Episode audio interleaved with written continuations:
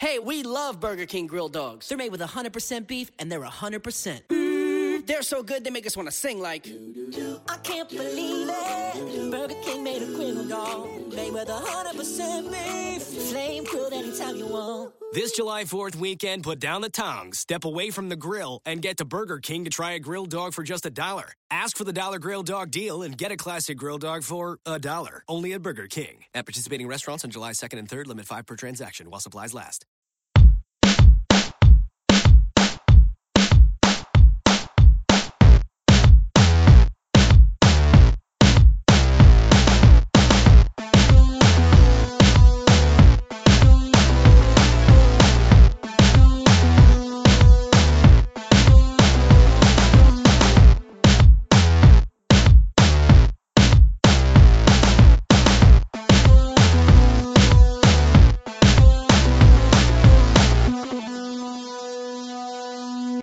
Welcome to Real GM Radio. I'm Daniel Wu, your host, and so happy to have you with us for this episode. This is the Pacific Division off-season in review, season preview episode. I was really happy to have Jack Winter and Seth Partnow. You can read Jack at Dime Magazine. He is there now full time, and you can read Seth at Clipper Blog, Hoop 365, and the Hardwood Paroxysm Network, among a lot of other places. And I wanted to have them on because they both have a connection with the area and with the division. And we start out with the offseason who got better, who got worse, particular transactions. And then we get into a season preview, ranking the teams, who's going to make the playoffs, and everything. It was a really fun conversation. Ran for about an hour, seven minutes, so it's a hearty dialogue. We go on a lot of topics from the Clippers change in ownership to what's going on with the Warriors, owner with coaching and everything else, and Klay Thompson, Kevin Love. And we hit all the teams we talk in, in depth. When you have a little over an hour, you can really do that with only five teams. So it was a pleasure having them on, and I hope you enjoy it too. Thank you so much for coming on. Uh, thanks for having uh, me, us, the, the group. Me, us, the group. Yeah, it's good to be here. I think the last time you and I talked, Danny, just right before the playoffs or the finals, maybe. Yes, it was. It was the finals actually, because I remember I predicted uh, Spurs Heat to go seven, and I just had no idea what was going to happen, and obviously that proved wishful thinking. But uh, you know, all of a sudden we're like six weeks from the start of the season, and thank God. Yeah, as much as I wanted to love the FIBA tournament, it just never got that sizzle for me, which was a little bit disappointing. I tried, and I, re- I mean, I really, really tried to get into it, and I was for a little bit, um, and then kind of the wind was taken out of my sails once Spain lost, and it became evident that Team USA was just going to run through the knockout round. But I guess that's kind of how it goes in FIBA play. Okay, so we'll we'll get started, and this is the Pacific Division review preview, and I like to start with the off-season interview. First question is, who do you think got better, and who do you think got worse in the division? Um, as far as got better, I'm not sure anyone did really. Um, maybe the Warriors, just by virtue of I wasn't a fan of Mark Jackson's, specifically his his kind of offensive scheming, and adding Shaun Livingston kind of fills a, a big void there. So the Warriors, maybe. Uh, other than that, I think Phoenix possibly got worse. I think Sacramento didn't improve as much as they want. Uh, they might. The Lakers are still kind of a mess, and and the Clippers. I'm not sure they got better. I th- I don't think they got worse, but I don't. I I uh, think that they're they're kind of held steady more or less. Yeah, I kind of agree with Seth here, in that there wasn't a team that took one huge step forward or even one huge step back, though.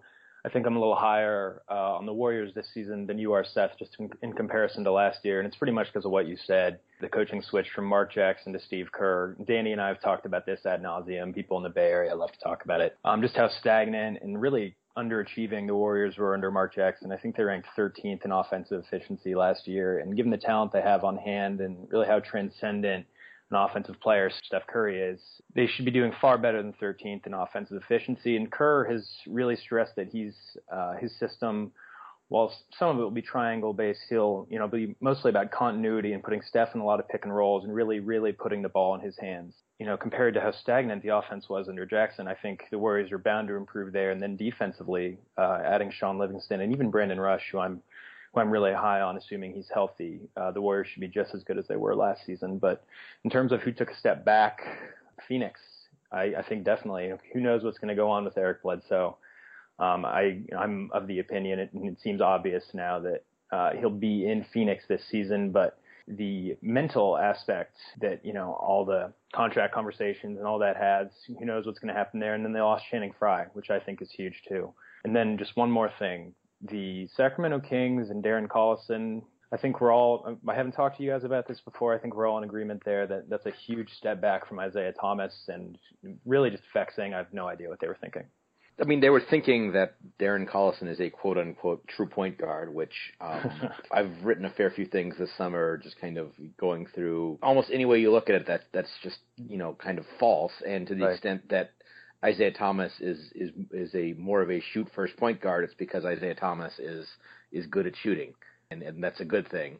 So it's just it's it's a clear downgrade, and for the the difference in in in the money that Thomas got from Phoenix versus what they're paying Collison, it's it's frankly kind of mystifying. Yeah, agreed completely. I followed Collison a long time because we went to college together, and he's not a pass first point guard. He never has been. He's benefited a lot from what I call greatness proximity. He's been next to good players and he's played well in spot minutes, so people think that he's better than he is. But he wasn't even a really a pass first point guard when he was in college, and it's crazy that he's somehow gotten that reputation and the reputation as a defensive stopper when he was a disaster hmm. in the Clippers Warriors series last year. Yeah, absolutely. I re- I think I was on a Clipper blog live with you, Seth, and we talked Yeah. about Collison's just awful defensive performance. Yeah, I'm not sure where that's come from. Obviously, he's a very, very good athlete. He's just fast as hell, very quick, um, and he can be disruptive on the ball on occasion, but he's just so small and he gets lost off the ball far, far too frequently. And, and like you said, Danny, he's he's really not a true point guard at all. So, uh, and for three years and fifteen million dollars, you know, I like I said, it's I really don't understand it at all. Uh, there were two other teams that I wanted to talk about a little bit, and the first one is the Clippers because I, while they didn't add starters, I think that the additions of Spencer Hawes and Ekpe Udoh and retaining Glen Davis will really help them because their big man rotation last year just had such a big drop off that having guys there that can capably fill the other minutes is going to probably swing a couple regular season games and maybe a playoff game or two in their favor. Uh, this is a sort of a yes, but for, for me, yes, that that that is an um, you know having Spencer Hawes take those minutes away from whether it's you know Ryan Hollins or Byron Mullens or anything like that. Yes, that is an improvement. If you look at kind of how the deals all came together, here's where the but came comes in. By giving Hawes the full mid-level exception, they put themselves in a position to have to make what was I think a, a pretty horrific trade, which is basically you know a first rounder and Jared Dudley for the ability to sign a bunch of minimum guys while still paying the guys they cut over the next couple of years. It was it, it's the kind of thing where one move, while it made sense on its own, led into kind of future.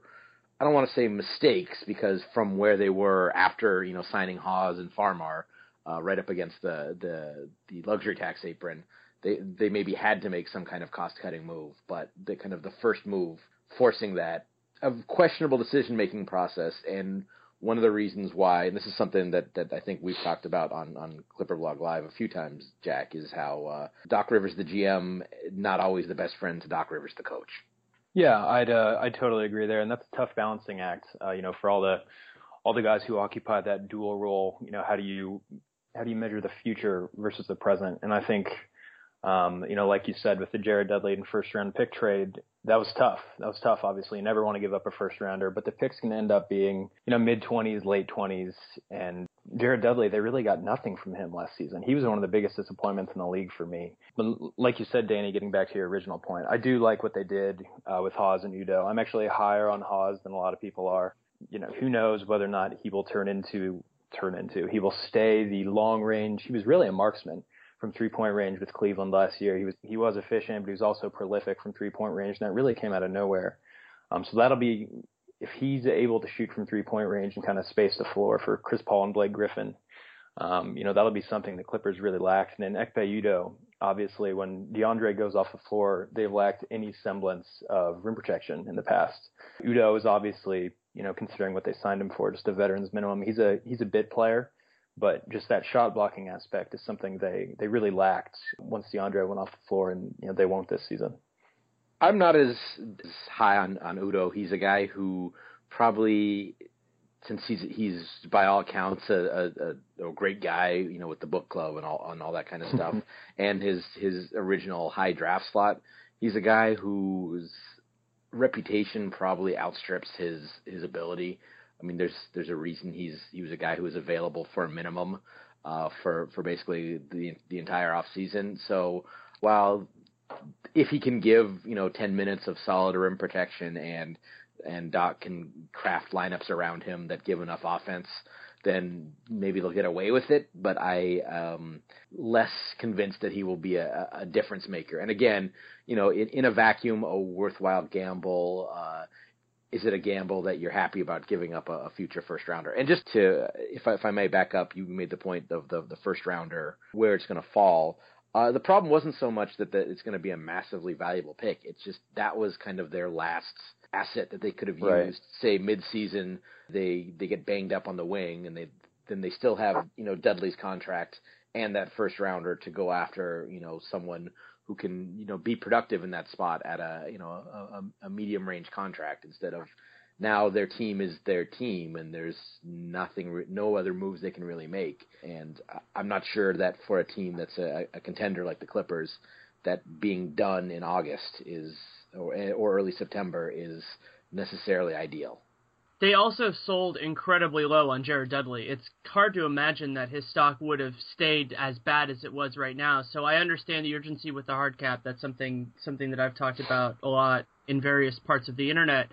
But they they really did that. And the other part of it that was so shocking to me is that they weren't able to do it as a straight up dump, that they had to take on these salaries in Miroslav and Carlos Delfino because it seems like the Sixers and Jazz were just sitting there and they could have just dumped the contract on them if they were willing to give up a first and just do it that way as opposed to spending this money and be using the stretch provision to tie up a little bit of cap space the next couple of years. I've I've been told by people in the know. I believe it was um, I was talking with Mark Deeks, and and, and sorry, Mark, if if I have that wrong, but uh, the the Sixers were asking for two firsts for for this deal. So I mean, it maybe maybe it was the, the best they could get, especially considering that the teams could look at the cap sheet and see that you know they can't even invite any non rookies to training camp without making this kind of move. So they kind of the, the Clippers kind of again with the signings of, of Farmar and and Hawes and and Glen Davis kind of put themselves in a position to give any trading partner the leverage, and that's that's why the the deal kind of came out the way it did. And you, you touched on something, by the way, that I thought was strange, which is why they decided to stretch uh, Raduljica. You know, if, if big man depth is a thing, um, performed you know pretty decently in a in a tiny sample size for Milwaukee last year why does it have to be him or Udoh? Why uh, why why not both? Why Hedo Turkoglu instead? I didn't necessarily understand the desire to you know pay dead money the next five years to you know to get to to be able to get in another minimum guy for this year. Yeah, I'll agree with that. And the other team I want to talk about in this section, and we'll move on, is I was frustrated though I understood why the Lakers went with all these short term moves, considering we all know that they're going to probably be terrible this year. Did you understand? You know, they got a first rounder for Jeremy Lin, so I get that. That's a that's a decent move, even though it cost them a ton of money. But Boozer and kind of those little small moves that are very short term. It's the Boozer one that I really don't understand at all. I actually I don't want to say I don't understand it because I do understand it. They want to remain somewhat competitive here in Kobe's twilight, just so they aren't winning, you know, 20 games and they might win 34 instead. I'm not sure that Carlos Boozer is the guy that's, you know, going to get you six or seven wins. And, you know, that's one point. And the bigger issue is the Lakers aren't a team that should be, you know, trying to win 37 games and sniff the playoffs and, you know, the most competitive conference maybe in league history. They should be tanking basically to try and find that elusive superstar. But you know, because of where Kobe is in his career and how much he means to the franchise, um, you know, they're kind of hamstrung by his current current circumstances. And like I said about Boozer specifically, his signing inhibits the growth of Julius Randle. How much is he going to play? You know, now that Carlos Boozer's aboard, it's, it's very strange to me, um, and it's it's really a shame because the Lakers had an opportunity this season after missing out on the big name free agents to kind of think ahead, and instead they just kept thinking in the present, and I think it's going to set them back for a while.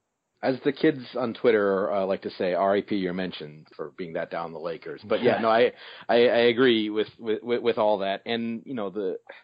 The, the weird thing about the Boozer situation is that they have a ton of you know young bigs, especially you know picking up Ed Davis. Uh, Ryan Kelly was a was surprisingly non terrible last year, and he's gonna get he's gonna get buried this year, and and and it's the situation where you know Boozer is while they might have got a quote good deal on him, that's not an, because of the, the the way the the amnesty stuff works. He's not really an asset for them because they can't trade him.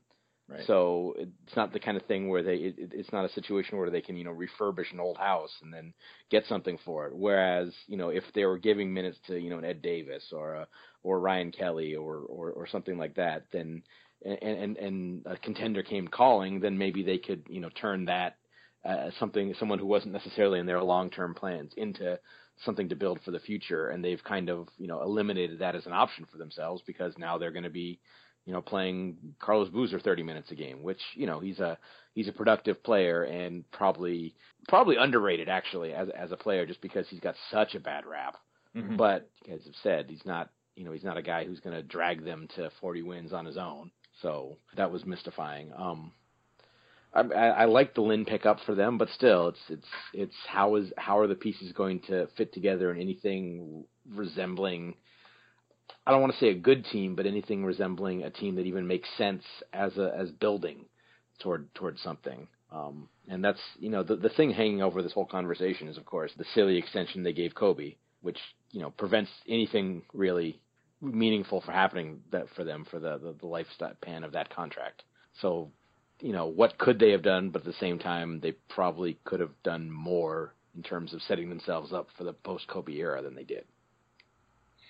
Yeah, just one more very puzzling thing I want to mention about the Lakers is that they gave Nick Young a four-year, oh, $21 million contract. For 27, 28, 2017, 2018, Nick Young is going to make $5.7 million.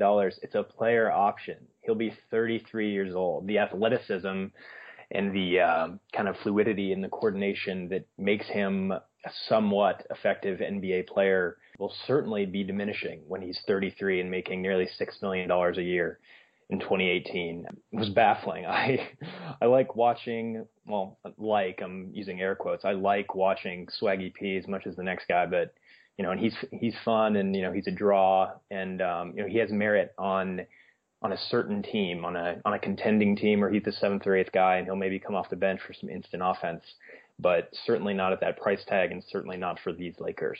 I think he has he has merit for a really bad team too, just in terms of of entertainment value. Right. Um, but then again, if you know, as you said, the, those last two years when they're hoping to no longer be really bad, like what's the point? The the, the per year figure on the Jordan Hill contract, he was at 9.5 is you know that's a little bit of sticker shock, but that's a much better contract than than, than Nick Young has. Certainly, because two years and done, and okay, you overpaid him for two years, but they're two years that so what to some extent.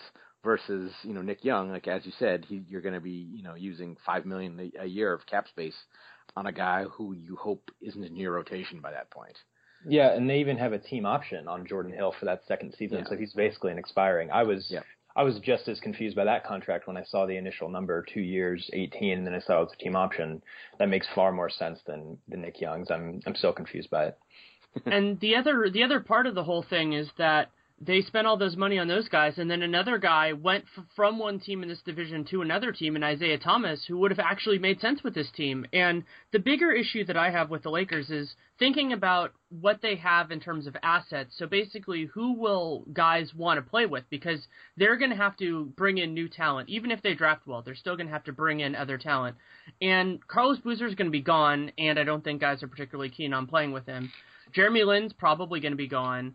So they added in, and Hill, who knows? But so they added in all these pieces that are hard to move and that aren't going to be there. So you're not selling future players on these are the guys they're going to play with, and that's why I think a guy like Isaiah Thomas would have made a lot of sense for the Lakers, especially because they could have traded him at the price he ended up signing for. I think they're banking on the Lakers being the Lakers. You know, we're, we're we are the Lakers. We uh, everyone wants to play with us. You know, Kevin Love is is coming, and and you know, a, a middle of last season, you kind of got the little real ridiculous jokes of their you know their starting lineup for this coming season being like Rajon Rondo, Kobe Bryant, Kevin Love, Carmelo Anthony, and and somebody else. Uh, and you know, it's a little bit of picking low hanging fruit, having a little fun with over exuberant Laker fan, but still, the, I think to some extent that sort of confidence that it'll always work out because we're the Lakers underpins some of these moves and maybe with with a bit more competence in the front office of of the Clippers that's not necessarily the case especially you know when as we're getting demonstrated to us kind of year after year that Jim Buss is not Jerry Buss and and that matters. So you know the confidence that you know people always want to come and play with us because we we're the Lakers and with all that entails I think that's lessening. And if it's not almost gone by now so, uh, and that again, that that's their confidence that they they don't need these guys people want to play with because it's the Lakers people want to play for is is their pitch, and that's less true than it used to be, I think. Yeah, and as you alluded to, Seth, I think a lot of the kind of Lakers losing their luster in the free agent market has to do with you know the Clippers ascending, and um, you know after the Donald Sterling fiasco, all the all his reprehensible really thoughts and actions here over the last I don't I don't know how many decades, and there's no reason to rehash that again. But the Clippers are in as good a spot as they've been in quite some time, um, even after the you know kind of strange off season that we just discussed. You know they're a, certainly a Western Conference contender, and uh, you know Chris Paul and Blake Griffin are superstars. DeAndre Jordan is kind of a he's cert- he's obviously a very very good player, but he's also a niche favorite for fans. People love what he does. Um, and they're an exciting team, and as they continue to ascend, it only makes sense that the shine would would kind of wear off on the Lakers, and I think that's what we're seeing when it comes to free agency. And the other factor in this, and this is something we could talk about briefly, is I thought about this, and I might have talked about it with Jack like about a year ago. But the idea that I had was that it, there was this strange situation where none of the major market teams, so meaning New York and LA, had a combination of good ownership and good front office people. You know, each team had a flaw somewhere. And what the Clippers did by making this move is they might be the first team to have both. Though we obviously have issues with Doc Rivers, the GM, their overall front office picture plus ownership now is probably the best of the four New York and LA teams. It's hard hard to argue with that of, the four. This is, I mean, thinking about you know how what a mess that uh, that Brooklyn's going to be. I mean, they're that no, that's a, that's a that's a really good point. Though at the same time, it's going to take you know a decade of of that kind of differential for it to LA to actually become a Clippers town. I think that's that's fair to say that the Lakers will be the the first team in LA still, but that is more from a fan perspective than uh where do I want to go to play perspective. I mean, do I if I do I want to win a championship? Do I want to play with other good players? Do I want to play for uh, you know a, a quality organization? Those questions right now are pointing towards the the Clippers as as you know the place to go. Certainly, and it's interesting that we haven't even discussed the hiring of Byron Scott as the, as the coach of the Lakers. I think that's kind of telling that we haven't mentioned that yet, just because that just doesn't move the needle one iota in a positive direction. Um, I almost just think he's a placeholder and someone that can just placate Kobe here over the final two years of his career. Um, you know, after some great success in New Orleans um, and New Jersey early, uh, Byron Scott really hasn't done anything good. And you know, he was he was a confusing hire to me, and you know, just another strange aspect of the Lakers offseason. It's again, it's kind of he's a he's a former Laker, so it's it's trying to you know uh, uh you know capture some of that luster that uh, of you know the Showtime team, which you know that's that's that's a fond memory at this point, and and doesn't doesn't do much for today's player or fan. And I think it's it's funny because as much uh, as Mike D'Antoni got the blame for everything last year, um, I'm wondering how long it will be into this season before we start to re- people start to you know have have that uh, you know Mike D'Antoni. We, at least we were entertaining last year, kind of kind of stuff going on. So that's that. I, I was not a a particular fan of that hire, but as you say, it's a placeholder because who wanted that job really? It's it's not a it's not a job that that lends itself to success right now. Yeah. So we'll move on to and who you think is going to be the best newcomer to his team in this from this offseason. Ooh, that's a good question. You know, because like we said, there really in any huge signings other than I other than Isaiah Thomas.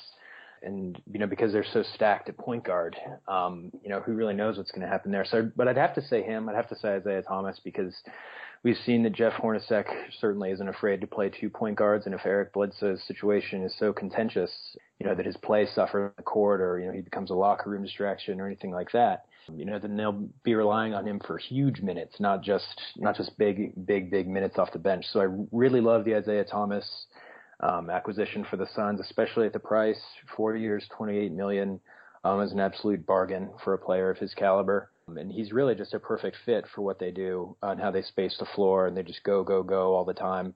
Uh, they constantly run pick and roll. Um, he's a great fit there. And I also really like the acquisition of Shaun Livingston for the Warriors. You know, he's a guy that kind of not even kind of he certainly certainly rebuilt his career with Brooklyn last season after that devastating injury from I think 2006 or 2007.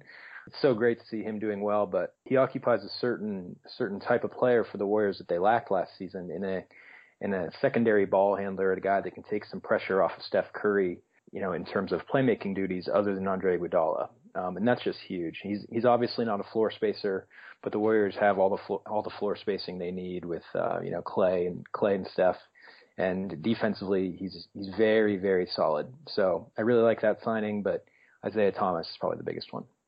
I actually I'm I think that that Livingston is going to prove to be the more impactful signing, assuming health, of course. Just because, as you said, um, Thomas is so, is sort of that was a nice asset acquisition move, but he's kind of duplicative of a lot of what the Suns already did. So I mean, he's his production is probably going to be more along the lines of just kind of replacing what Dragic or Bledsoe would have done in in those same minutes and opportunities.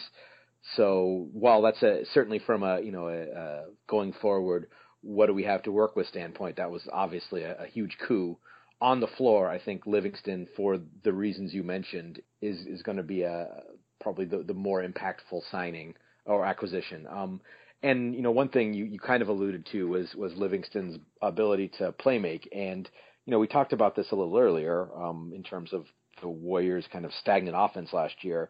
One of the interesting things, uh, looking through some of the the new data that we've gotten last year, was the Warriors threw the fewest passes per game of any team in the league by a sizable margin. Now, and that doesn't necessarily mean anything just because you know pat, there's you can throw the ball around the perimeter, not do anything, or you can make a really impactful pass. But I think that's that kind of encapsulates kind of the the, the stagnant nature, the kind of the uh, the very mid '90s feel of Mark Jackson's offense. And uh, Livingston is a guy who's going to you know he's going to move the ball. He's going to draw an extra defender in the post and and throw a pass. He's going to make the extra pass quickly. And and with the you know the overall passing talent on on that team moving the ball more is only a good thing, I think. And, and he kind of fits in well with Kerr's stated desire to, to get more ball and player movement. You mentioned Livingston and post ups, and he was actually he was a fantastic post up player for Brooklyn last year. One of the best in the league, I think the metrics say. But the last thing I want to do is encourage anyone in the in the Warriors front office or coaching staff to to go down to go down to the block with a wing think we all we all saw what that did for the Warriors last uh, really in the last two years with Klay and Andre Iguodala and Harrison Barnes. But the Warriors will have space to do that because they have Kevin Love uh, stretching the floor from the four position. oh. Yeah, Too I was gonna, I was gonna, I was gonna make a joke that I want to do this as an alternative history podcast and have my best offseason acquisition be Kevin Love, but we can't really do that. So what, what I would go with is actually, it's a little bit cheating, but I don't think so. Is to go off of what Seth said and say the biggest acquisition isn't a player, but it's Steve Kerr. Because he will make a, a bigger difference for what this Warriors team could be than any any addition to any of the other ones. Because I also think that there he'll be a part of this team for a longer period of time because they have the long term commitment to him and he's chummy with the owner and that's always a good thing for jobs for job security.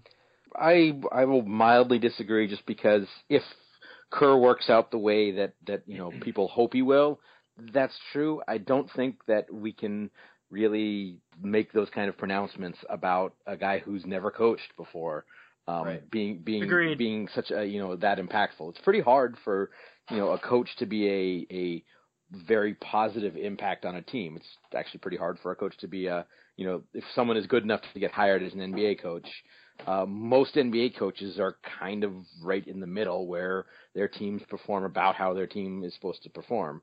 I mean, you've got you know your Popovich, your Carlisle, and maybe one or two others on one end, and then you know the the churn of the, the the worst coaches in the league at the other end. But other than that, most guys are pretty good at some things, not so good at other things, and it all kind of comes out in the wash.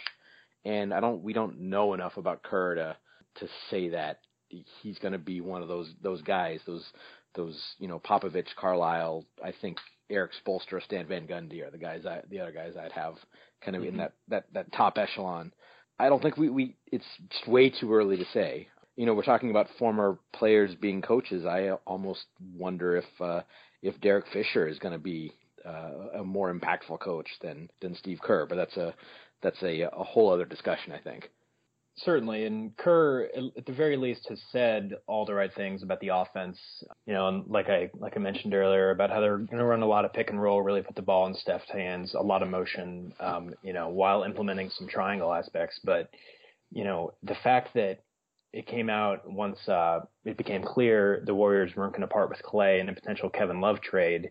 It came out that Kerr and Jerry West were the biggest um, proponents of keeping Klay that doesn't necessarily speak speak very very well to me of his uh, of his evaluation and you know and really you know what he uh, what he thinks this team is capable of. The Warriors, you know, they're a very good team, you know, but they're not in that upper echelon uh, group of championship contenders, you know, like the San Antonio Spurs, like the Thunder, perhaps, you know, like the Clippers. Uh, they're on that level below. And if they had Kevin Love, um, you know, perhaps that might be different. But Kerr, for whatever reason, you know, decided Klay, uh, they couldn't part with him. And, um, you know, that's certainly something to think about, um, you know, when assessing how well we think Kerr is going to do in his first season. That's a great point, and we'll move on to who you think and we're not going to do this on on who you think is going to be the best rookie but who you are most excited to see play in the NBA I was really really big on Nick Stauskas uh, coming into the draft just because he's obviously an incredibly gifted shooter. He's, you know, one of the 10 or 15 best shooters in the league, I'd say, just right now. But he's very, very underrated as a playmaker. He does some good stuff off the dribble. I think eventually you'll be able to run some pick and roll with him and he'll be able to do some things that, you know, a secondary ball handler can really do. And in the draft process, you know, people really don't didn't look at him that way. Think of him as a standstill shooter, but you know, he's a good athlete. You know, like I said, he he can handle the ball. He has some passing knack. Um, he's not long, which is an issue, and I'm kind of concerned about how he will finish in the paint. But I'm excited to see what he does, especially in conjunction or either or uh, with Ben McLemore, because you know there's some redundancy there, obviously, but I don't think those two guys necessarily can't play together. I know a lot of people were confused by the Kings selecting uh, Stauskas just after they selected McLemore the year prior and seeing how those two guys, you know, kind of how the playing rotation susses out between them and whether or not they share court time. That's something I'm looking forward to to watching this year.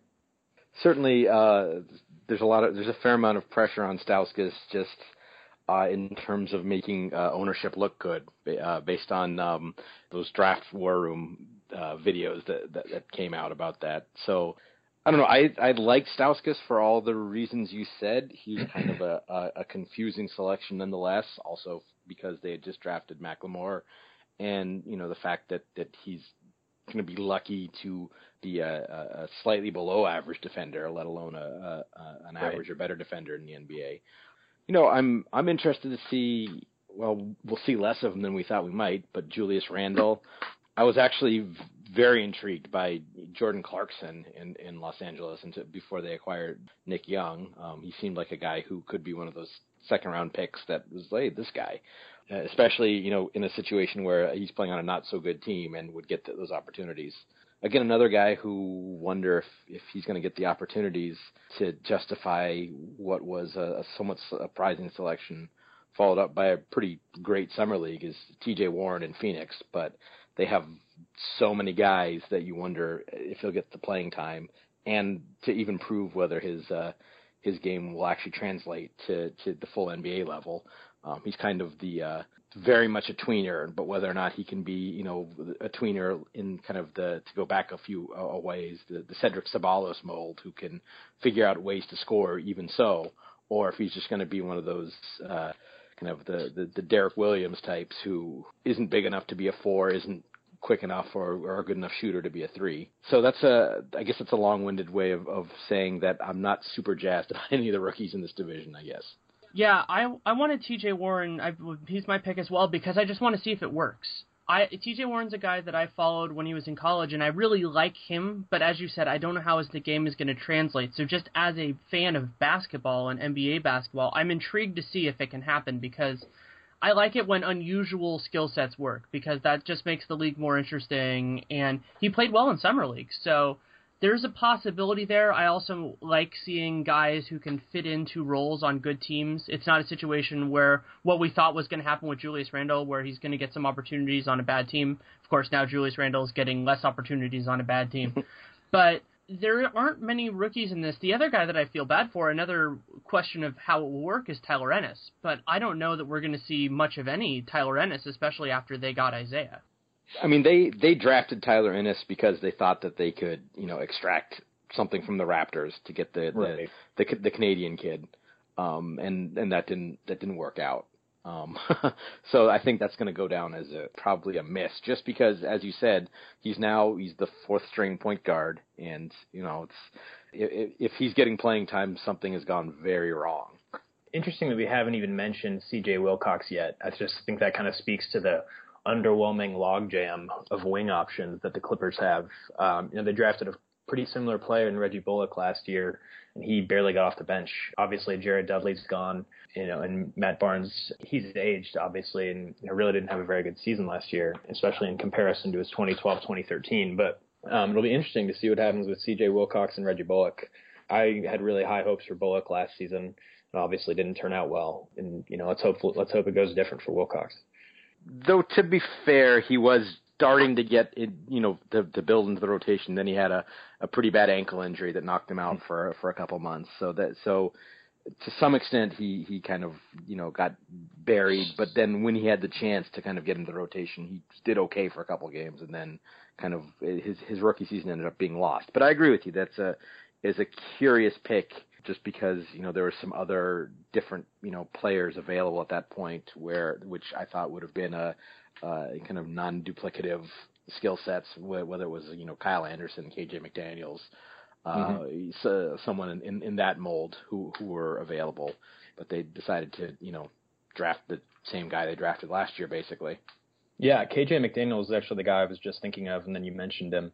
You know, he would have offered the Clippers something that you know they don't have. They don't have an elite athlete on the wing. Um, you know, he's a developing shooter and ball handler, and you know he's a. I think he's already well, it's remiss to say any rookie is going to come in and be a good defender in the NBA, but he certainly has the physical tools to be a good defender in time once he learns scheme and things like that. He just would have been a far better fit for me, and uh, I think that's another mistake by Doc.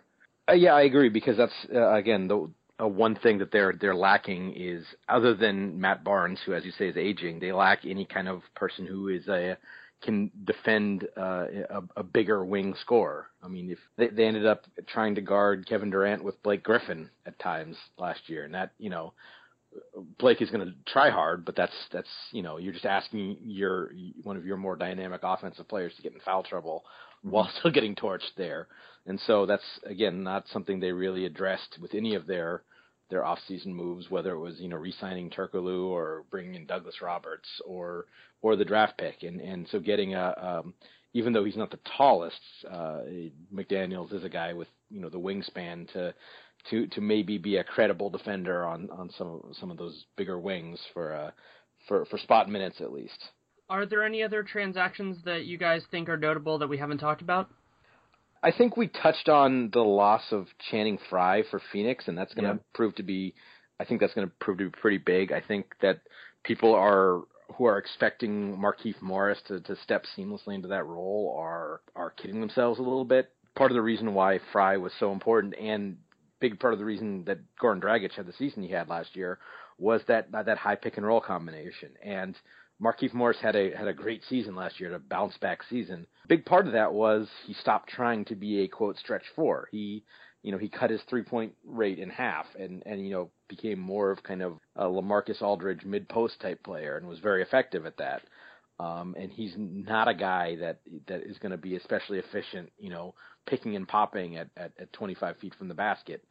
So already he you've lost a little bit of that from their uh, that what was a really a staple of their offense last year. So and and then uh, you know you go with that, and then that just creates that little bit of extra opening for for Dragic to use kind of his you know his herky jerkiness to get into the lane and and and do fun things, and and you just wonder how that's going to affect Dragic as well. Yeah, I completely agree with you there, Seth.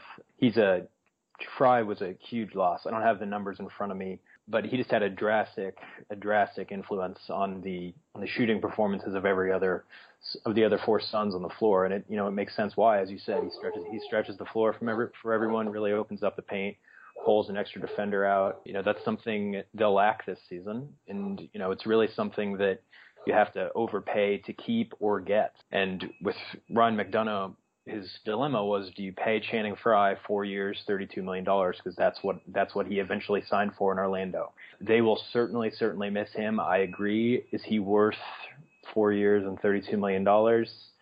Uh, let's. I don't think so. So they were McDonough was kind of put in a tough spot there, uh, though. Like like I've been saying, and like you said, they'll certainly miss Frye.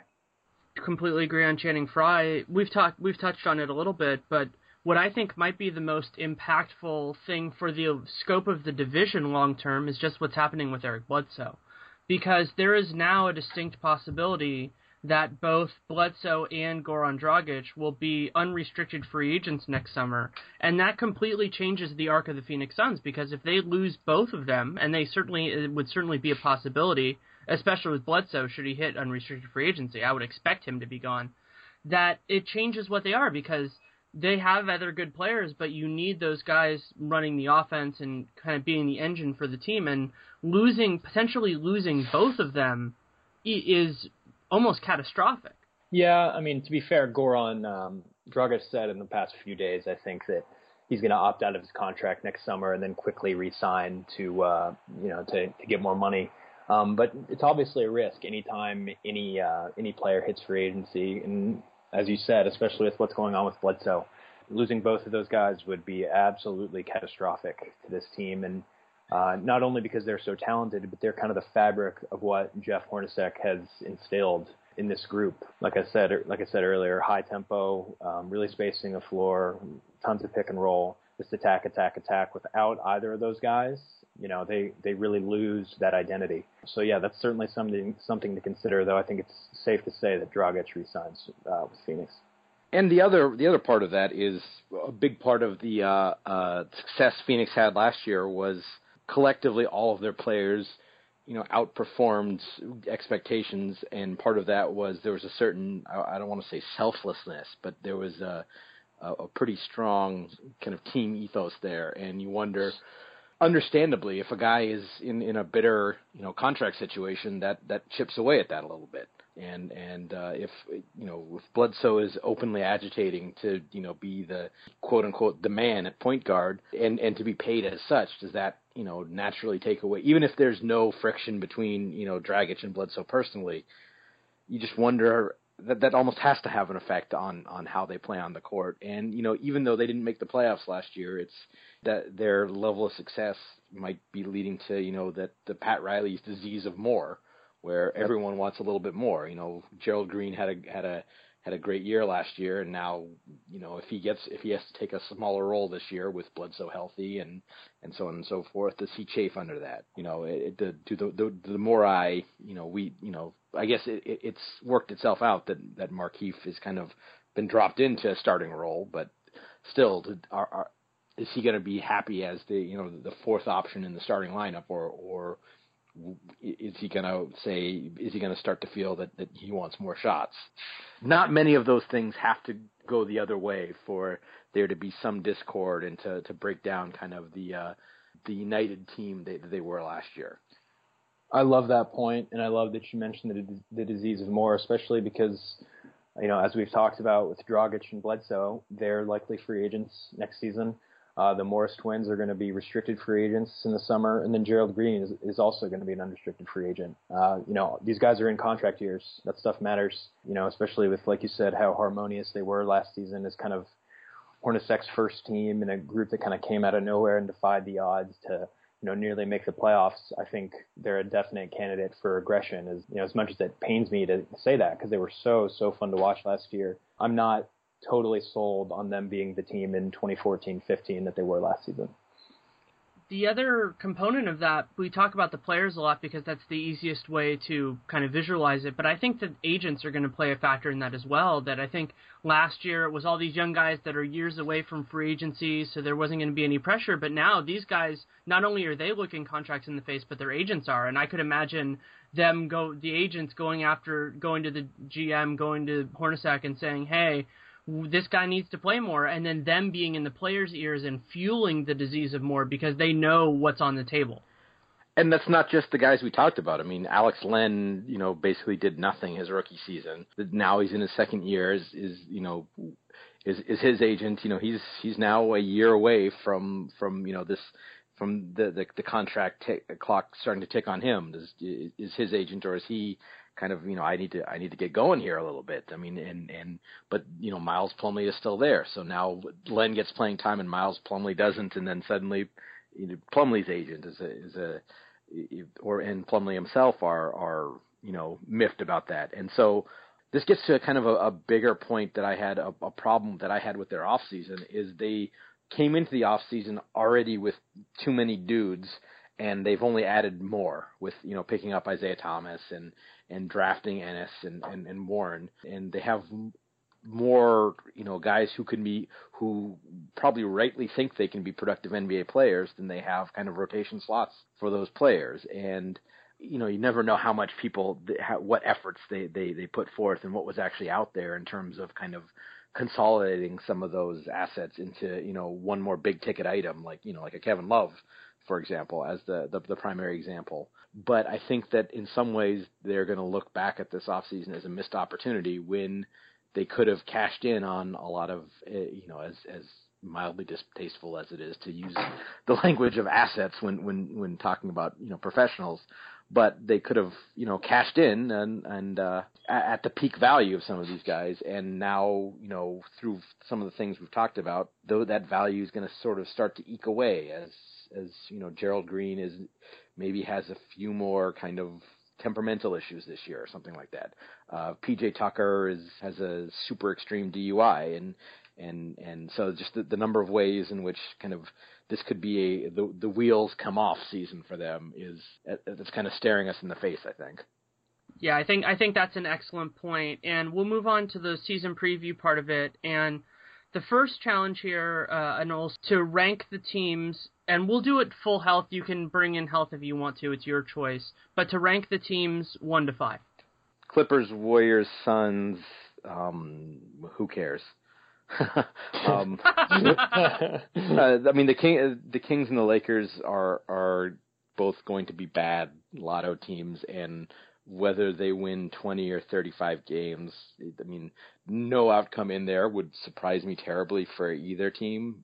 But uh, I mean, it's it's just it's hard to predict at, at this point. It, it, that that deals with a lot of stuff like motivation and rotation choices and stuff like that, which um, very difficult to predict at this point. But the top three, I feel like, are going to be in the same order as they were last year. Yeah, I feel the exact same way. I have Clippers, Warriors, Suns, and I really just, you know, I was just grasping at things with my eyes closed, and I came up with Los Angeles and Sacramento in that order um, which is a shame because you know if the if the Kings had kept Isaiah Thomas, I'd be just a bit higher on them. Um, certainly not as a playoff team or anything close to that, but a team that at least has another talented guy. Uh, you know, no matter irrespective of fit, obviously he's not a he's not a great fit on the team with DeMarcus Cousins and Rudy Gay. Um, but you know, replacing him with Darren Collison, that certainly wasn't the answer, as we've discussed ad nauseum now. So I have Clippers, Warriors, Suns, Lakers, and then Kings that just you mentioned that about Isaiah Thomas and something we've soft sold a little bit almost is they were a 500 team when those three guys started. Maybe not a playoff team, but that's you know in in the 40 or so games that they that they started together. That's uh, that's the makings of a of a at least solid team. And with their replacing Thomas with Darren Collison is is not that.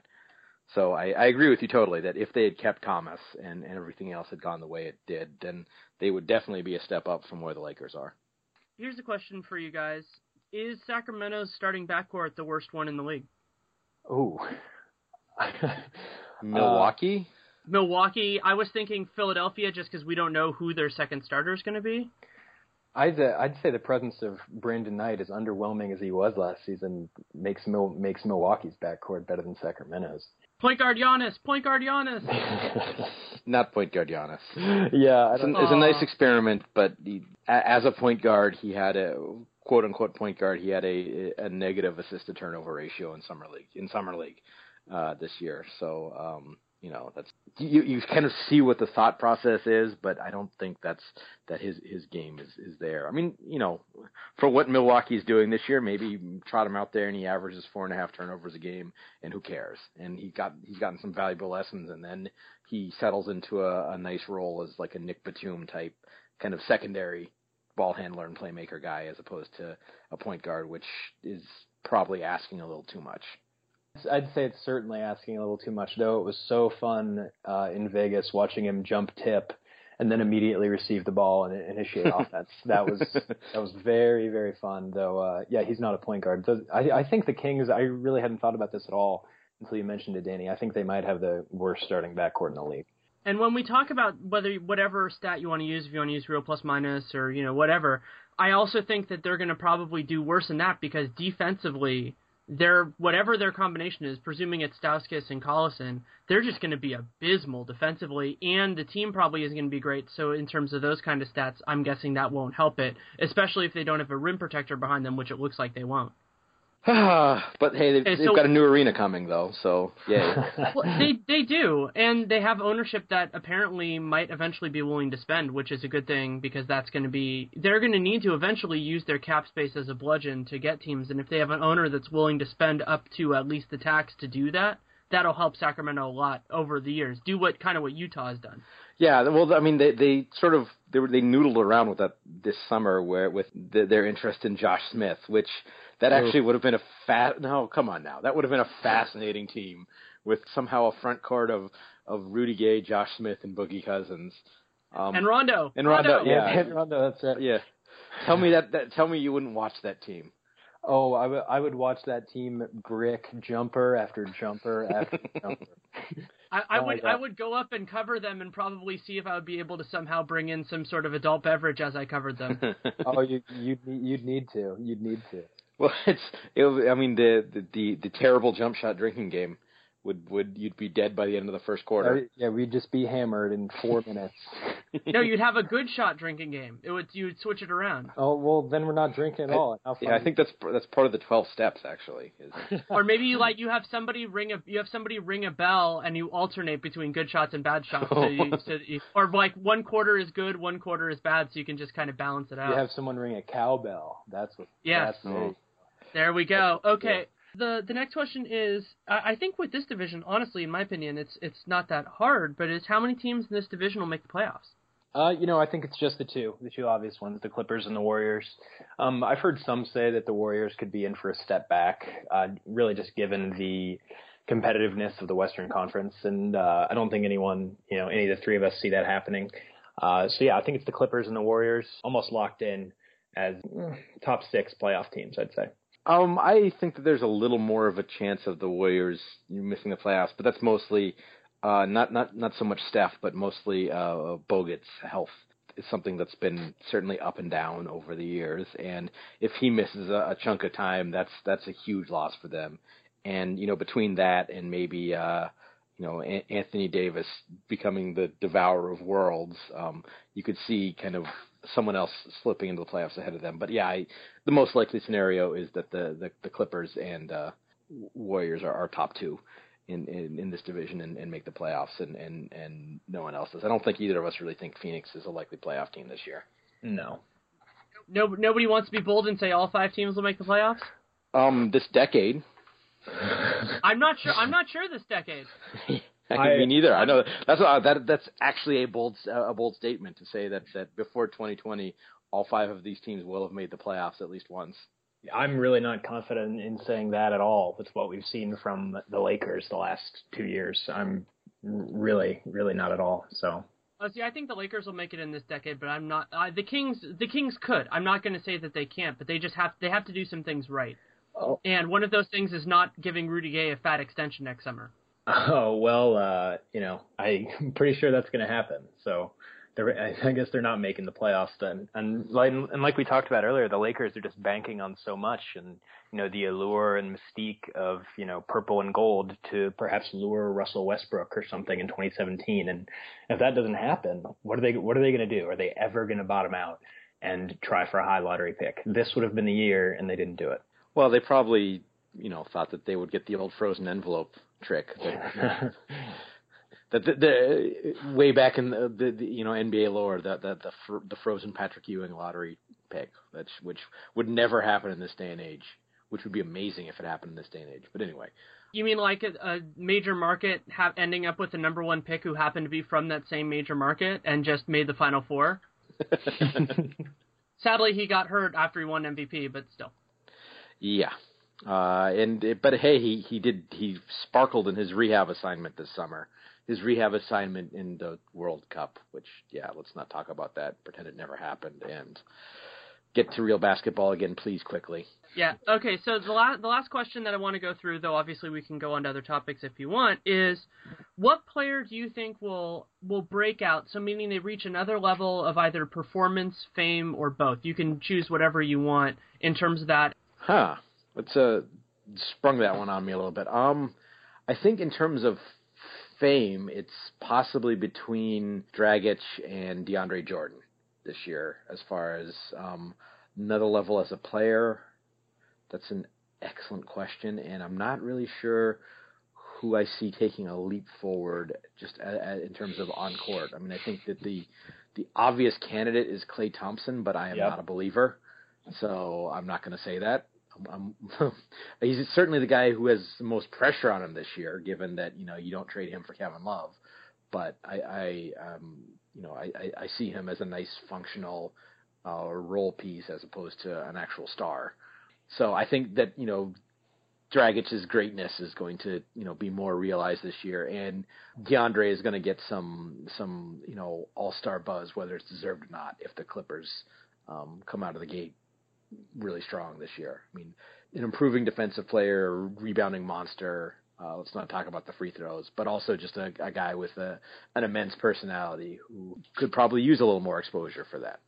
Yeah, I think there. I think there's certainly a chance DeAndre uh, makes an All-Star team this year. I, I actually kind of already think of him as someone that has broken out in terms of notoriety and fame. Uh, and guy that came to mind for me, um, though I'm not, you know, I'm not either. I think it, it'll really de- his season will really depend on what Kerr does with the offense, and if he's really intent on putting the ball in Steph's hands as much as he says, and kind of limiting Thompson's influence as a, uh, you know, as a ball handler an isolation scorer, unlike what Mark Jackson did, then uh, that'll be a big boon for him. We'll have to see there. Though I'm, I'm just from a Warriors perspective specifically, I'm really looking forward to see what Harrison Barnes does this year after a really disappointing sophomore campaign. And he, his role with the Warriors actually kind of goes back to what I said about Klay's. Will he be a kind of a spot up shooter, an opportunistic scorer, or will he be, you know, the kind of post fulcrum and strange herky jerky is- ineffective isolation scorer that Mark Jackson tried to make him be. Um, I think he's going to be the former under Kerr, and if so, I think you know he could really begin to realize his potential that we thought he had after his rookie year as kind of a young two-way wing that has a chance to be a very, very solid contributor on a good team. You know, not necessarily a star that you know, some people in the Bay Area were talking about after, during, and after Barnes' rookie year. He's the next Paul Pierce. That was Simmer down. and that was just just ridiculous. There's, I literally see no comparison there whatsoever. But Barnes certainly has the talent to be a solid two-way piece for a very good team, and I want to see that this year.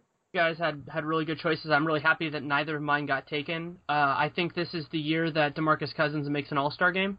Uh, I think that he he's at that level, and I think that a little bit of the stink that was on him in terms of voting and all that might be a little bit cleaned up by by FIBA. And then the other guy who I think was really underappreciated last year and was the fourth best player on the Warriors behind Curry, Iguodala, and Bogut is Draymond Green. I, I think that there's a very meaningful chance that if Kerr is more is as powerful as I think he's going to be, and that he can say David Lee needs to sit, that Draymond Green is starting at power forward in the playoffs for the Warriors this year. I think that's the logical evolution of this team. I think that he makes sense for that spot since they didn't get Kevin Love. And that would obviously, especially if they could win a playoff series, which I'm not saying they're going to do, but they could, that would be a huge step to be that guy and to basically break the hashtag full squad without breaking up that group. Draymond Green is arguably my favorite player in the league. Uh, I think we've talked we've talked about him a lot, Danny. Uh, and that's a and that's a great point. Um, I I hope that happens. The Warriors are obviously best when they spread the floor and are able to you know really really use their speed and versatility on defense to kind of wreak havoc on that end. And that's those are two attributes that David Lee does not offer, and they are two attributes that uh, Draymond Green really can, especially if he kind of hones his, his three point shot this year. But I love Draymond. I'm hoping hoping you're right about that. I am at too. I'm a Draymond Green fan. I'm just wondering if, in terms of you're talking about breaking out, he's never a guy who's going to put up kind of the the quote unquote numbers that, right. that really right. lends itself to that, unless he becomes like uh, the, the the new generation kind of Shane Battier no stats all star. Which you know it's a you know not a ridiculous comparison actually, but you know that was a little bit of of of lightning in a bottle and and Michael Lewis writing about it, which you know never hurts. I, I that I, I don't see that exact confluence of factors happening again. There are enough writers in the Bay Area, though obviously none of Michael Lewis's stature, that I wouldn't not be surprised in the slightest if one of them wrote a similar piece about Draymond at some point this year if he actually gets the minutes. and I'm not going to name names, but I know them because I cover the team. but I think it's going to happen. I wrote a piece last year about how he should be starting, and that's that's kind of where the level. Is. Yeah, is. you and everyone else, I think. Yeah, that's true. I like to. Yeah, I'm not. I'm not an original. Yeah, no, I'm not. I mean, not you know, not. Uh, it's not a knock on you. It's just. It's, No. that's uh that's, that's kind of uh, analytics 101. Is Draymond Green is much better at basketball than Harrison Barnes. That was a, Well, that, that was the- obvious their rookie years. Too, Yeah. Yeah. This character. Yeah, okay, I, I I feel the need to stand up for David Lee a little bit. I think that that the fact that he gets paid too much money is is true, but it, it's sort of a little bit, you know, kind of like Rudy Gay. He's actually a pretty good player. And, you know, there are things that he does on the floor and I think you missed him even though, you know, some some things happened. I think you guys missed him very badly against San Antonio uh, 2 years ago, for example. And and part of the reason I think that he's going to have a, a nice season with Kerr in charge because he's a great passer. Like I Very think good. I, I legitimately think he's a better passer than Kevin Love. And you know, if if you, your team that is doing more movement, then that you know his ability to kind of catch the ball in the mid post area on the move and make a play, he's going to have a really nice season in that role. Yeah, he can't play defense, but you know, he, he with with the offense they should be putting up and the fact they're already pretty good defensively, it'll be Yeah. fine. If you can put him in the right spaces, because the other problem is that you need a rim protector next to him, and very few rim protectors can stretch the floor. Yeah. So if he's if you're going to let him like Mark Jackson did, if you're going to let him clog the lane because he's comfortable there, then that's not a good thing. But if you have him a little bit further out and tell him basically do the same thing, he'll be fine, and he'll do that. He's a good team player. He's a nice guy. All that kind of stuff. So, but then you just need to you need to get him in the right place, and then he'll play from there, and then then that won't clog it up as much. He, I mean, he, Yeah. ho- honestly, if they used him similar to how the Clippers use Griffin a lot in in their kind of their not their half court offense, but their secondary break offense, which is Blake will set a set a pick and roll at you know kind of one elbow, and nothing will happen. They'll swing to the other side. Blake will run over to the other elbow, set a pick and roll, and he'll do that three or four times a possession, and that's really an ideal way to use Lee because then Yeah. either he catches the like he's not you know posting up and taking up space, but when he catches the ball, he's catching it on the move at the foul line, and from there he can you know his lack of really deep shooting range isn't that much of a problem, but he can make a play at the rim or make the right pass out of that a lot, and I think that would be a a really you know clever, excellent use of him, especially if you can you know put shooters in either corner. Well, yeah, and Kerr has, you know, Kerr has kind of alluded to the fact that he's going going to do things like that with Lee, basically by just saying that, you know, this is the way the offense is going to go, and I'm extremely high on David Lee. Um, you know, you'd think the next step is, you know, utilizing him that way. Though one of the problems last year was that his jumper just was broken all of a sudden, you know, from 18 feet and in. Uh, after a really good season in 2013, I think the numbers are far better then. So we'll see uh, if he shoots a little better, hopefully this year. One more question I wanted to ask Seth, and obviously Jack, you can chime in. Is I'm working on a piece now on five man units and just teams that don't play, and my question is, am I crazy to think that Doc should give some meaningful minutes to just try out Chris Paul, Blake Griffin, DeAndre Jordan, and then both of JJ Redick and Jamal Crawford? that lineup is such a mess defensively. Is is, is, right. is the problem? And Jamal uh, Crawford's kind of best use is, um, well, we can't run. We can't really run an offense with Chris Paul on the off the floor, so just throw the ball to Jamal, and and whatever happens happens. Uh, and maybe tonight's one of the nights where he's going to go crazy. I think I'm I'm much more down on Jamal Crawford as having an actual impact than many. So I don't know. I I would very much like to see that lineup. You know, in lineups that involve more JJ Redick, especially in the fourth quarter, is something that I think the Clippers should take more advantage of this year. With Jamal Crawford as the small forward, I'm less enthused about. Though, if the only other option is Matt Barnes, because neither Reggie Bullock or C.J. Wilcox or Chris Douglas Roberts are ready or able, then it might that might end up having to happen anyway. So I guess dancing around your question, I'm I'm not wild about that that lineup. Um, and you're, as as you said, Danny, Seth, you're more qualified to talk about that at length than I am. But just something to consider, uh, just big picture with that with that five man unit is that the Clippers have never had trouble scoring. You know, they were the best offense in the league last year, and obviously, if you're going to go with a perimeter triumvirate of you know Chris Paul, Jamal Crawford, and JJ Redick, you're doing it. You're doing it for offense, and you know a team with Chris Paul and Blake Griffin just doesn't have trouble scoring. Certainly, certainly intriguing, and it'd be fun to watch, see if it can be effective at all. Though I'm uh, I'm not confident it would be. And again, I think that the, the the bigger problem, kind of down the stretch in games, which I, I maybe I'm I'm transforming that that question into not just more minutes, but kind of as a closing lineup. I, I think one of my bigger problems with with Doc's coaching towards the end of last year was kind of the decision that the closing lineup involved uh, Paul and Darren Collison backcourt, and I didn't love that um, for all the bad th- reasons we kind of talked about with Darren Collison earlier. And I would I would like to see a kind of a, a, a more balanced lineup because again, as as Jack said, scoring with that lineup even in late game situations is never going to be a problem. So getting that little bit extra defense to be able to get those stops in late game situations is is um, would be preferable to my mind. Okay. Any other any other topics you guys want to impart with the listeners about the Pacific Division? We touched on a little bit, but just how how lucky the NBA got that the uh, the the Sterling situation wrapped up when it did, and and it was not still, even though legally it's still ongoing in terms of control of the team, it was not still ongoing when the uh, uh, Atlanta Hawks, now maybe Cleveland Cavaliers, involved scandals broke. Um, that's just a you know as bad as that situation is going to be. You can only imagine how much worse it would be if they were in the midst of a fight to to a- actively oust Sterling. Yeah, we we know how it can be bad for a league to be dealing with three or four incidences incidents of the same type at the same time. Yeah. Um, Welcome to the league, Adam. Oh. but but yeah, I, I think that's a really good point. and also the the long term ramifications of potentially. Obviously, we don't know. Just like we don't know how Steve Kerr is going to be as a coach, we don't know how Steve Ballmer will be as an owner. But the possibility of having a stable, non terrible owner in a in a marquee area is a huge thing for the league, and the NBA has done a. That's actually one of the biggest problems they've had is that they haven't really made that happen anywhere, and getting rid of Sterling was uh, is a huge benefit thing that should have happened 20 years ago, and it's going to be uh, it's going to be a major benefit for the league. And the fact that it's not even going to stay in their family at all, it's going to go to somebody who actively wants to make the team the best it can be is massive for the league in terms of revenue. Let's say 10 years from now.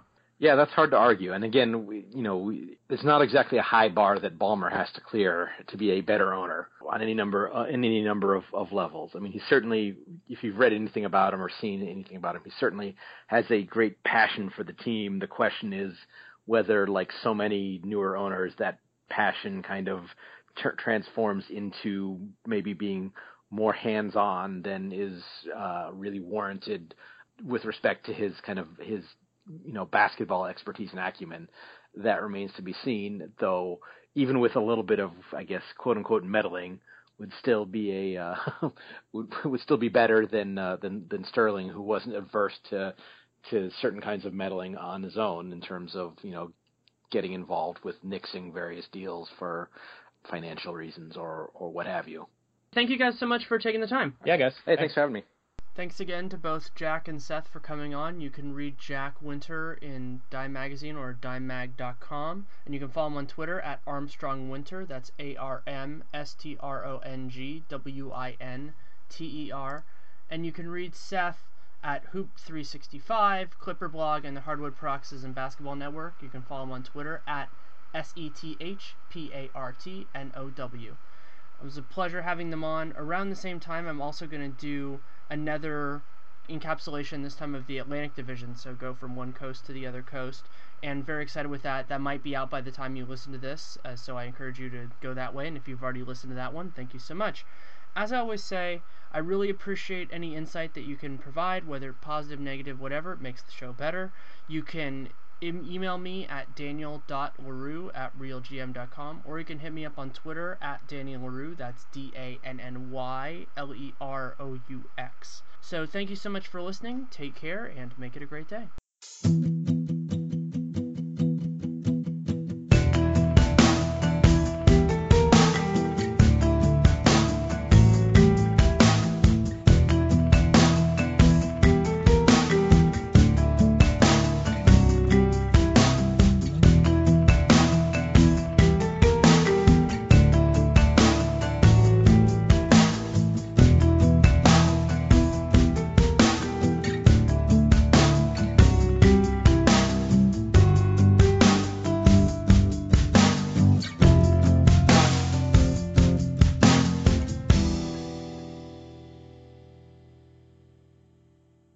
When you don't go to geico.com, car insurance can be hard. Like early 90s heavy metal hard. I'm yelling and screaming and I'm loud. Roar! Geico makes it easy. You can review and update your policy or report a claim on geico.com or the Geico mobile app. Because shouldn't we all have a little less stress in our lives? I'm not even upset about anything.